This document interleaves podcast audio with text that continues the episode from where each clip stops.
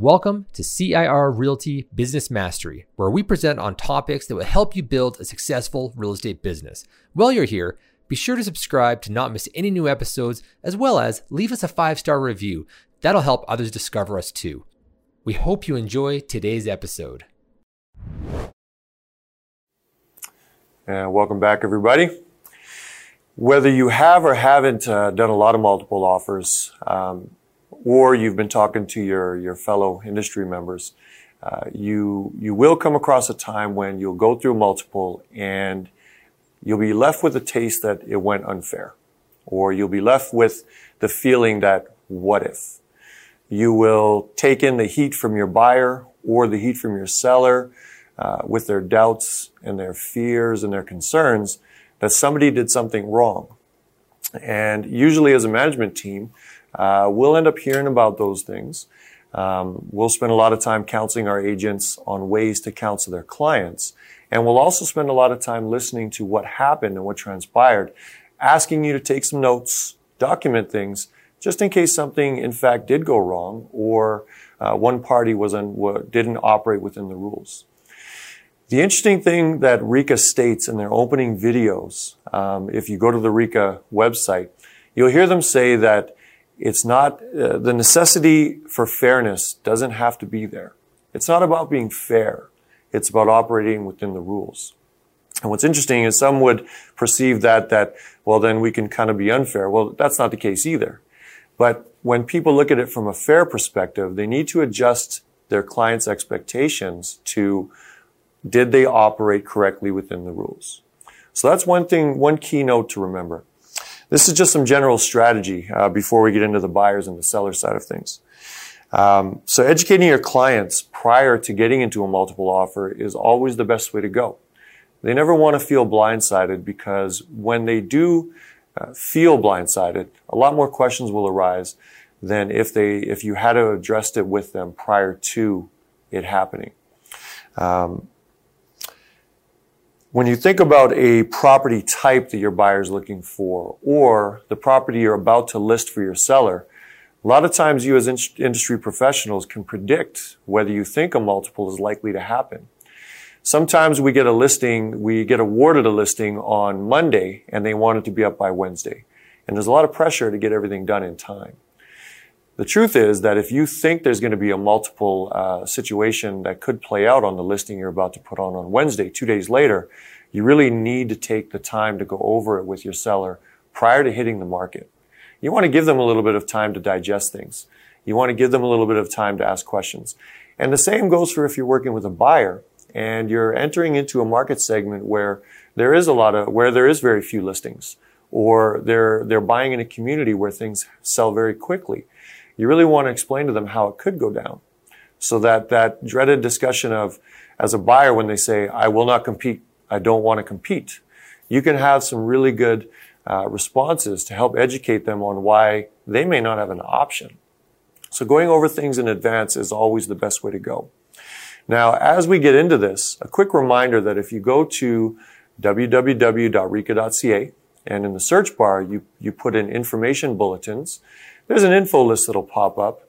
You can click on that and then you can look for multiple offers.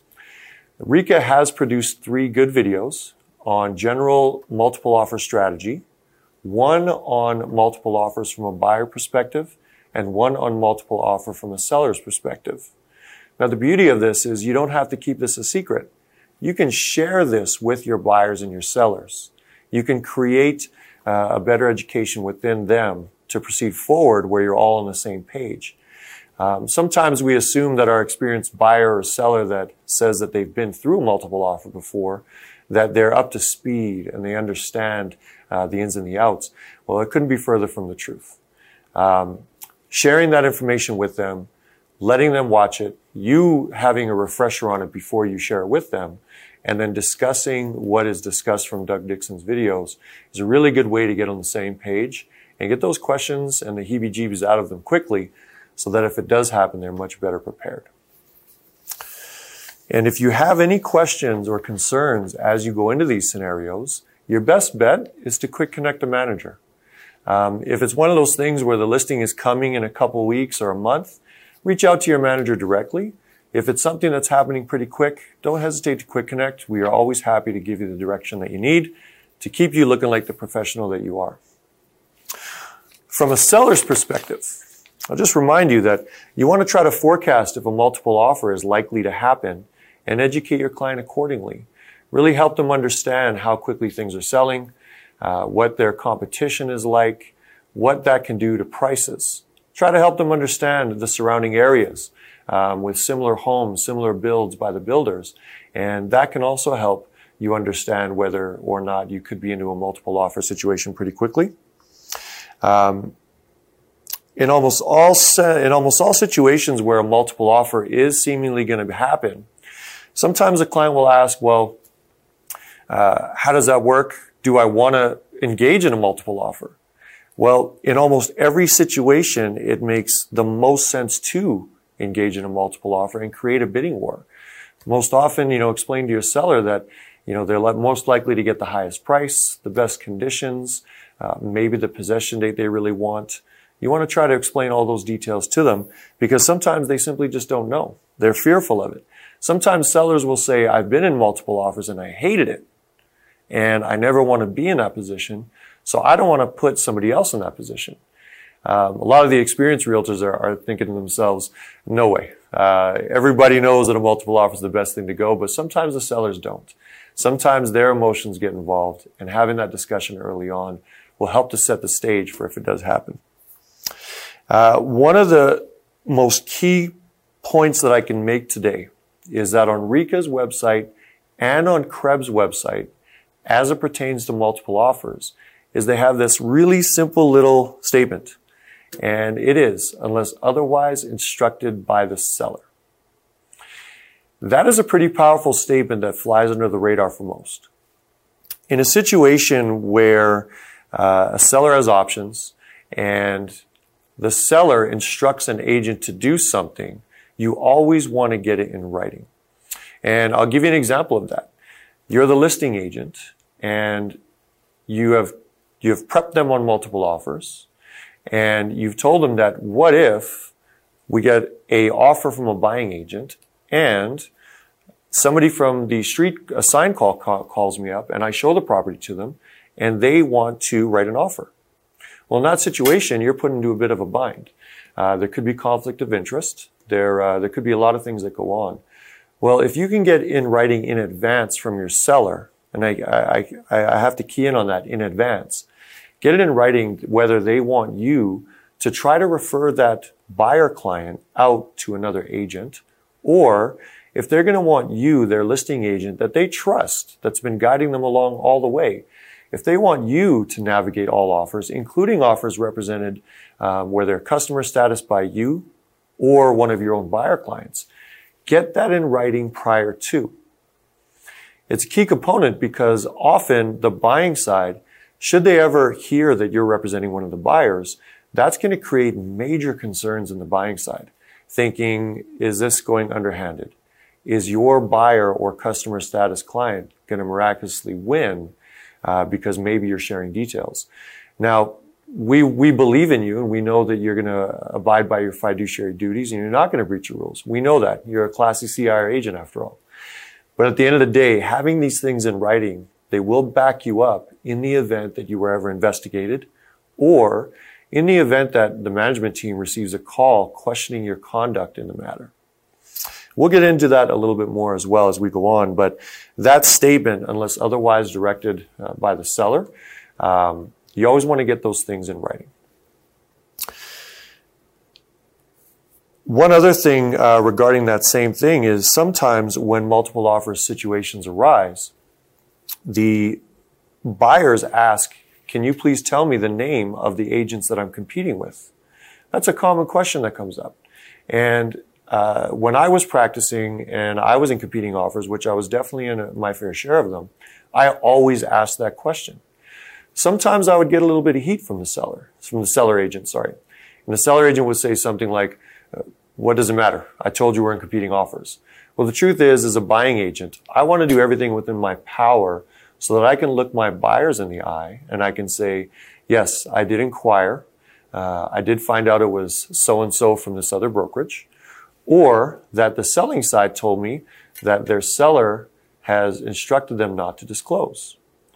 Well, a hot topic is that when that does occur, uh, the question comes up, did you get that in writing? Did you get that before? Or are you just saying that to me, agent, to get me to stop asking who the agent is that I'm competing with? You really want to get something like that in writing from your seller so that you have the backing in case that question ever arises.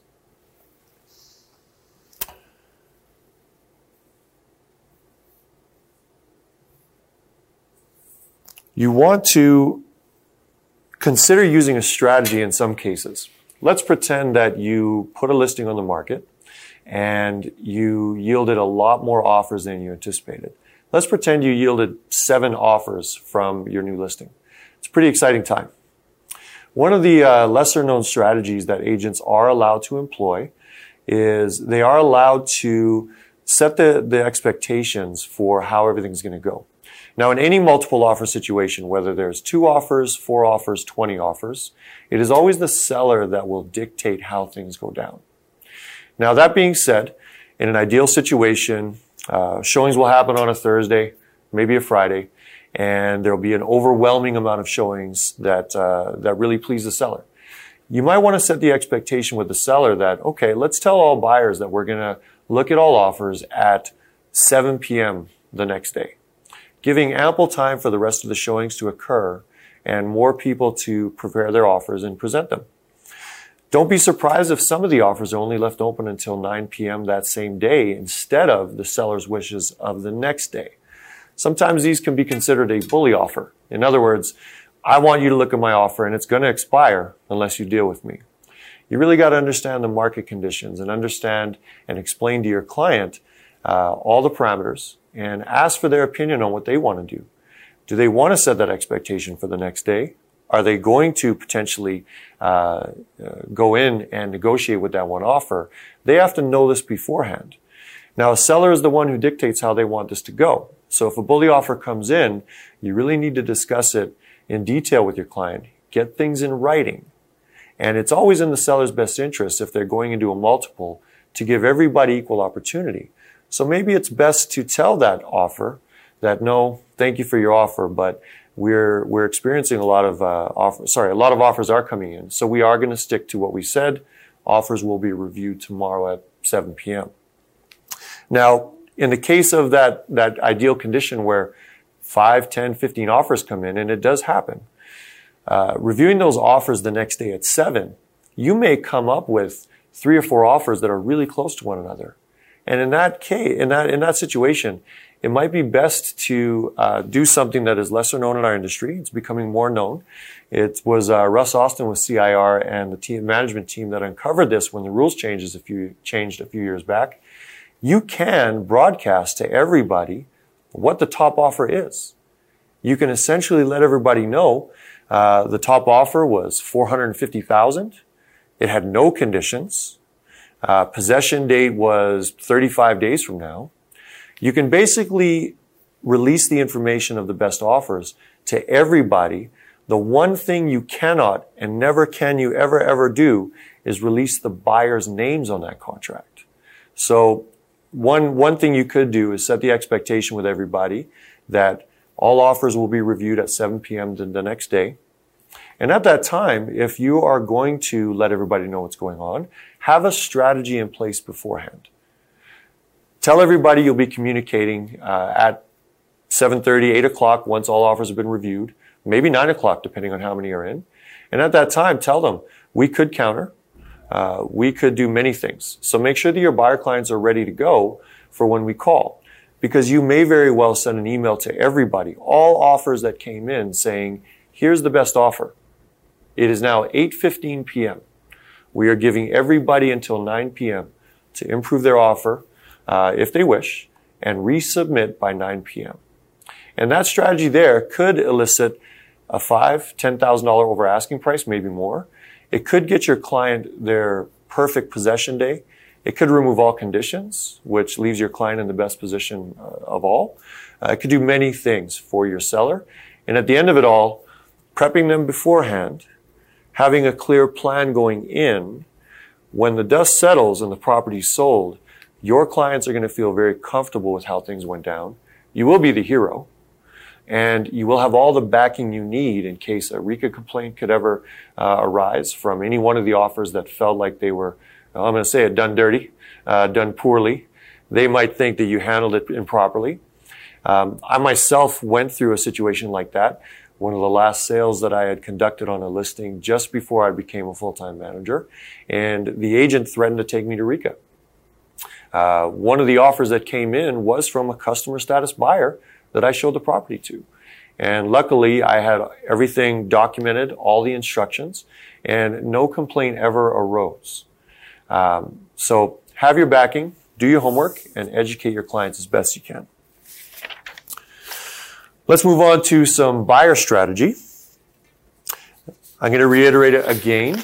Uh, when working with a buyer and you think it's even remotely possible or not that uh, your buyer may have to engage in a multiple, it's best to educate them and set the expectations as early as possible as to what can transpire. I can't tell you how many times as a manager, uh, we as the team have gotten a call and our buyer's agent is saying, Manager, I can't believe this. The property was on the market for 140 days. We presented an offer and wouldn't you know it, we're competing. It doesn't sound, it doesn't sound possible when you really sit back and think about it, but it happens and it happens a lot more frequently than you, than you can imagine. There's a lot of times where a buyer is sitting on the fence and not sure whether they want to make an offer. They instruct their agent to tell the selling side, please keep us in the loop in case another offer comes in. Have you ever been uh, at a stoplight and you know you know that that you've got to get over? So you're thinking, oh boy, am I going to gun it or am I not going to gun it? And you wait for something to happen. Maybe the car beside you to, to rip ahead so you can pull in behind or they're going to go slow. So you're going to push it. It's a bad example, but it's a truth. Buyers are often that way as well. The fear of missing out, the fear of losing the property that they've been sitting on the fence for, as soon as their agent gets the call and says, hey, there is an offer coming in on that property, they, they get off the fence and they decide to make an offer. It happens. It doesn't mean that somebody's doing something underhanded on the other side. But preparing your client that that could happen as a realistic possibility before it happens is the way to go. Uh, the other common thing that can sometimes happen is a buyer will instruct you right off the bat, I don't want to compete.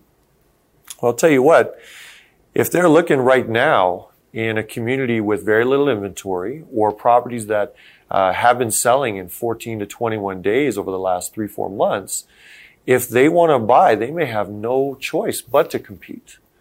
So educating them on this, really teaching them about sold values and how fast things are selling is going to be the best way to go. Again, education, it really helps in these situations. Uh, teaching them the pros and the cons, finding out if, you know, if, if they say they're not going to be competing and you are a very busy agent, you naturally always want to give them your best. You want to always rise to the occasion for them.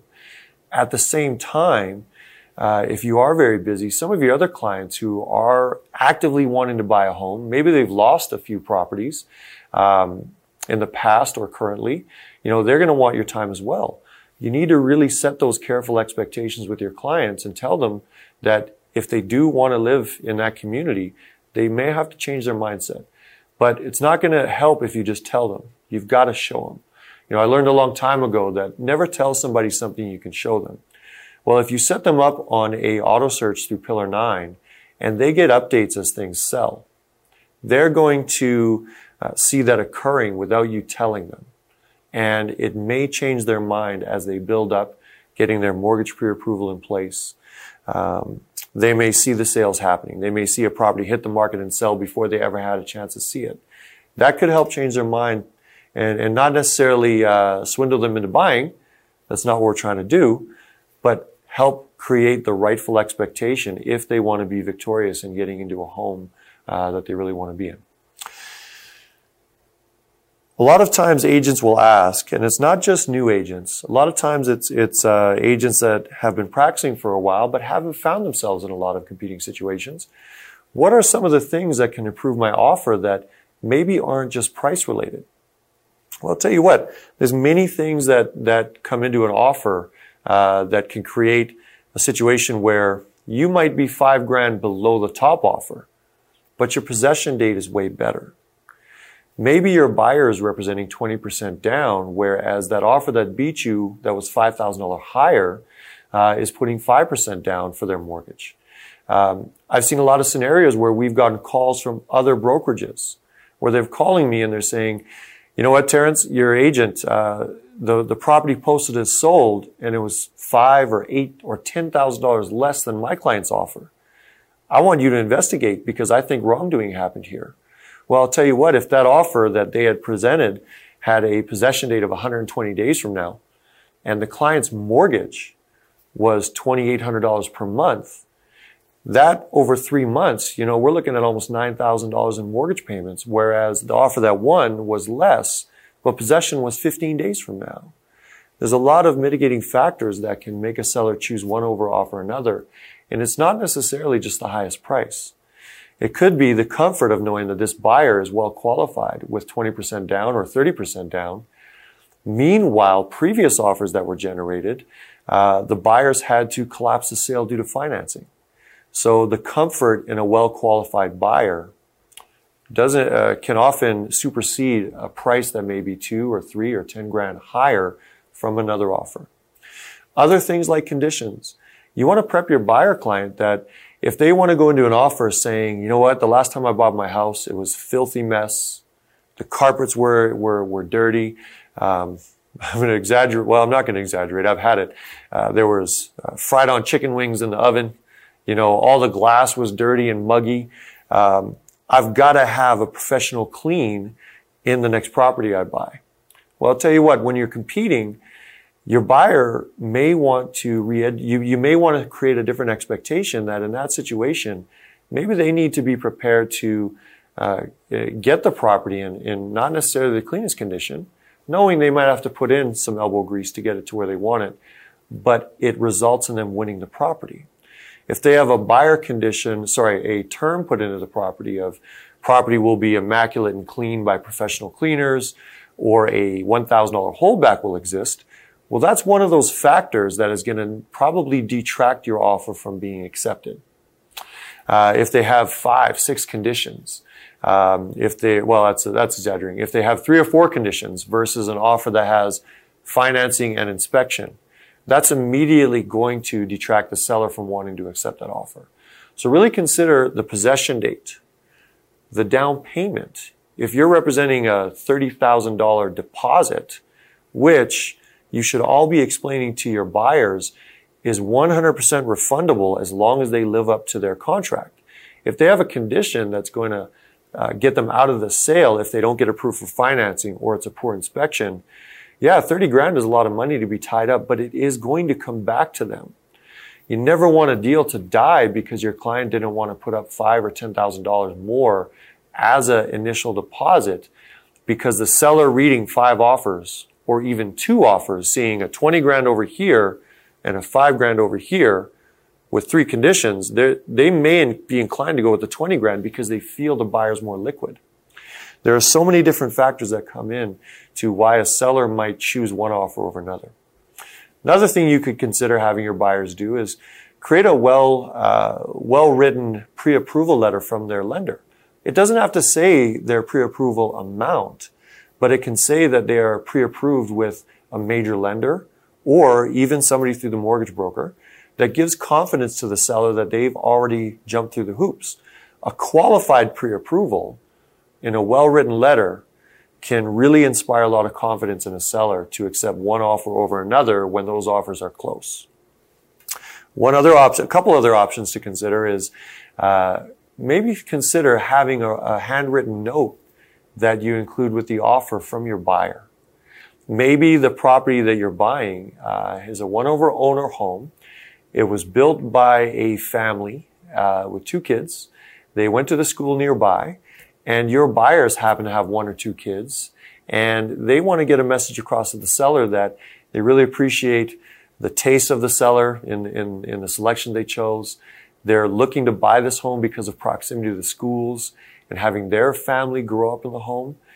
Those can create some emotional binds that can have a seller thinking, I love this family. And even though this offer is 2,500 bucks more, I love this family and I want to sell to them. It's things like this that can set your offer apart from the others. Another thing that you could consider doing is being very understanding to the listing agent. Sometimes we get very technical and we get very business orientated when we're trying to win for our client. And sometimes you're busy. You've got three clients on the go. You've got a busy family of your own and you don't exactly have a lot of time to gab. I'll tell you what, take the extra few minutes. Talk with the listing realtor. Show them you understand. You know, this has got to be really tough on you and your seller to some degree. It's an ideal situation, but it's a lot of things to navigate. I appreciate what I appreciate what you're doing, and uh, thank you for taking the time to consider our offer. Be very understanding. Uh, get a heartbeat going with them, where you see eye to eye, and they feel almost like I like this person. I, I kind of want them to win. You know, all things con- considered, all of these factors can contribute to your client being the victor uh, instead of having to go back to the drawing board and find the next property. Another thing about all these competing offers that I really want you to consider is if your client does not win, why not submit as the backup?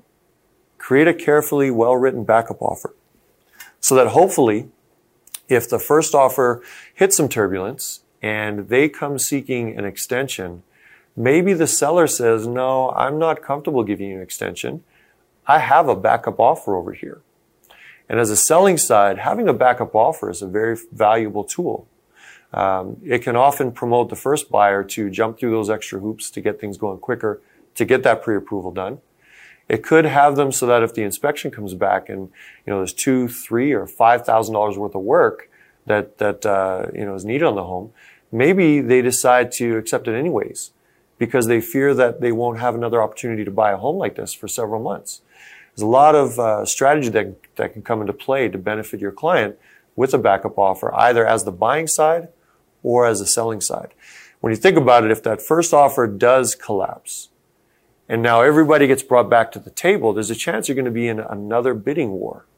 Only this time, potentially it's seven days later, and there's been a lot more people able to see the property. So now, instead of competing with one, with two or three offers, maybe now you're competing with five or six. So consider these things and discuss them with your client in an effort to get them the property that they, they desire and they deserve. Couple more things, because I know you all are all very busy. Um, a couple more things to add in. One of the strategies that uh, you may wish to employ is something that I learned early on, and this is what I had always done.